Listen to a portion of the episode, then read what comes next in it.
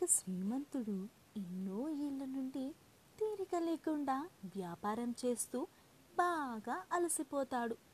అతని దగ్గరకు ఒక వైద్యుడు వచ్చి చెక్ చేసి డాక్టర్ మీరు ఎక్కువగా ఆలోచించి ఒత్తిడితో మీ బ్రెయిన్పై ఎఫెక్ట్ పడుతుంది. మీరు మెడిటేషన్ చేయడం మంచిది. శ్రీమంతుడు అలాగే డాక్టర్. డాక్టర్ చెప్పినట్లు మెడిటేషన్ చేద్దామని సిటీకి దూరంగా ఒక అడవి లాంటి వనానికి వెళ్తాడు శ్రీమంతుడు. అక్కడ తన షూ రెస్టీ వాచి పక్కన పెట్టేసి ధ్యానం చేద్దామని కూర్చుంటాడు శ్రీమంతుడు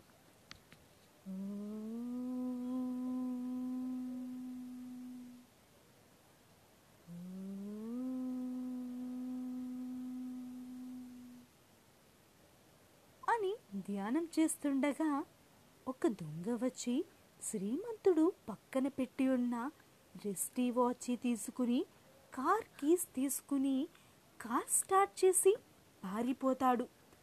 అది చూసి శ్రీమంతుడు రేయ్ ఆగరా! రేయ్ దొంగన కొడక ఆగు! అని కారు వెనుక పరిగెడుతూ కోపంతో తన షూ తీసి ఆ దొంగపై విసురుతాడు.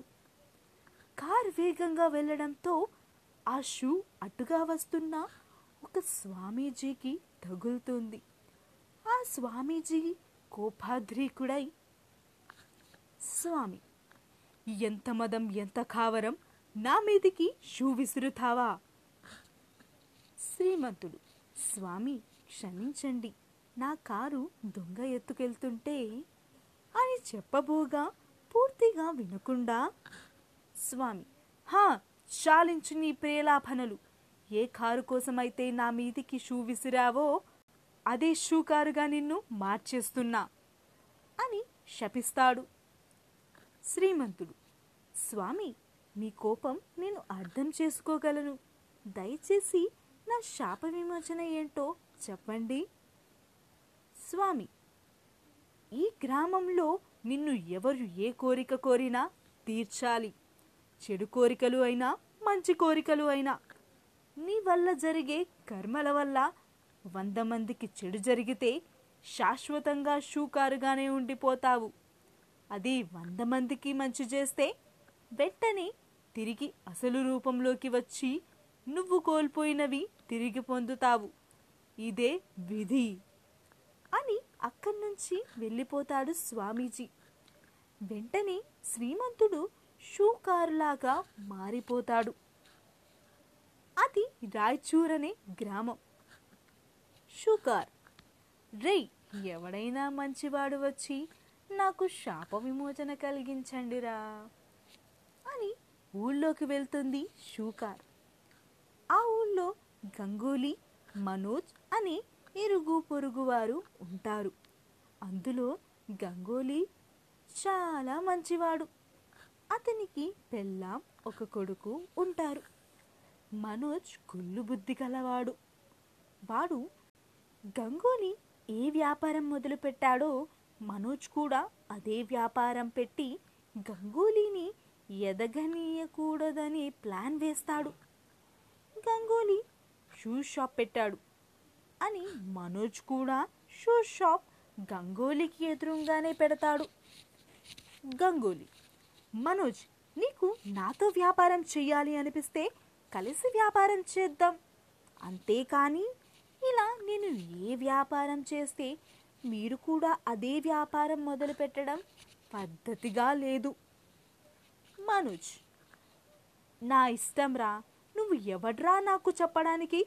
నీతో కలిసి వ్యాపారం చేయడం నాకు అస్సలు కుదరదు.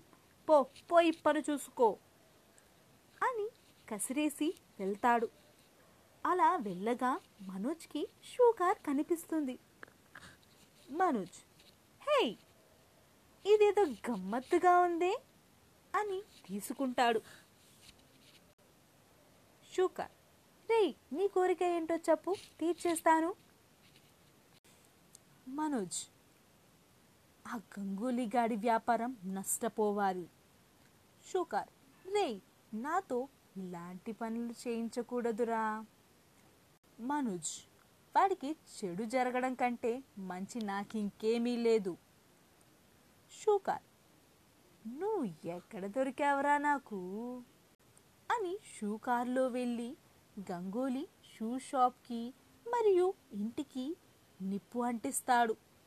దాంతో గంగోలీ ఫ్యామిలీ అంతా రోడ్డున పడతారు. మనోజ్ ఎంతో సంతోషిస్తాడు.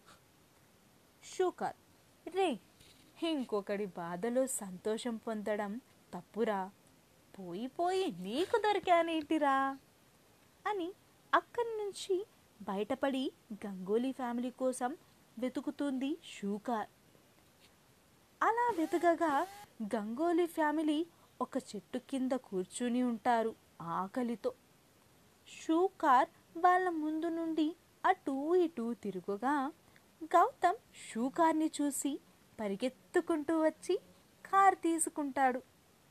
షూకర్ హాయ్ నీ పేరేంటి? గౌతమ్.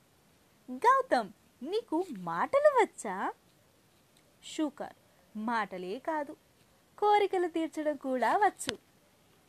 గౌతమ్ అయితే మాకు ఆకలి అవుతుంది తినడానికి ఏమైనా కావాలి? షూకర్ సరే ఈ బియ్యాన్ని తీసుకో. గౌతమ్ వావ్ థ్యాంక్ యూ ఉండు మా వాళ్ళకిచ్చొస్తా. అని వెళ్ళబోగా షూకార్ హే పిల్లాడా ఆగు ఇది నీకు ఎవరు ఇచ్చారు అని అడిగితే నా గురించి మాత్రం చెప్పకు. గౌతమ్ అలాగే. అని అమ్మ వాళ్ళకి బియ్యాన్ని ఇచ్చి వస్తాడు. షుకర్ చెప్పు నీ కోరిక ఏమిటి? గౌతమ్ నిన్నటి వరకు ఏ కోరిక లేదు. ఇవాళ కలిగింది ఒక పెద్ద కోరిక. అది నువ్వు కాదు ఈ ప్రపంచంలో ఎవ్వరూ తీర్చలేరు. షుకర్ ఏమిటా కోరిక?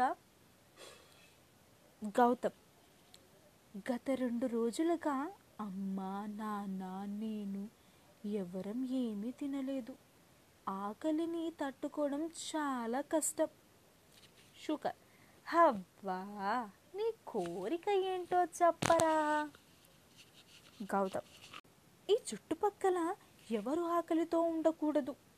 అందరి ఆకలి తీర్చేయాలి. ఇదే నా కోరిక. తీర్చగలవా? షుగర్. ఆహా సూపర్ రా నువ్వు. పద తీర్చేద్దాం.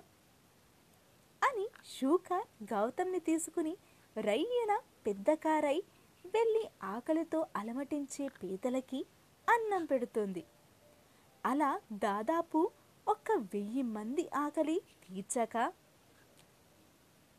షూక శ్రీమంతుని రూపం దాల్చి శ్రీమంతుడు బాబు నువ్వు చాలా మంచి మనసు గలవాడివి. నీ వల్ల నాకు శీఘ్రంగా శాప విమోచన కలిగింది. చల్లగా ఉండు అని దీవించి తన కారు అది తీసుకొని శ్రీమంతుడు అక్కడి నుంచి వెళ్ళిపోతాడు.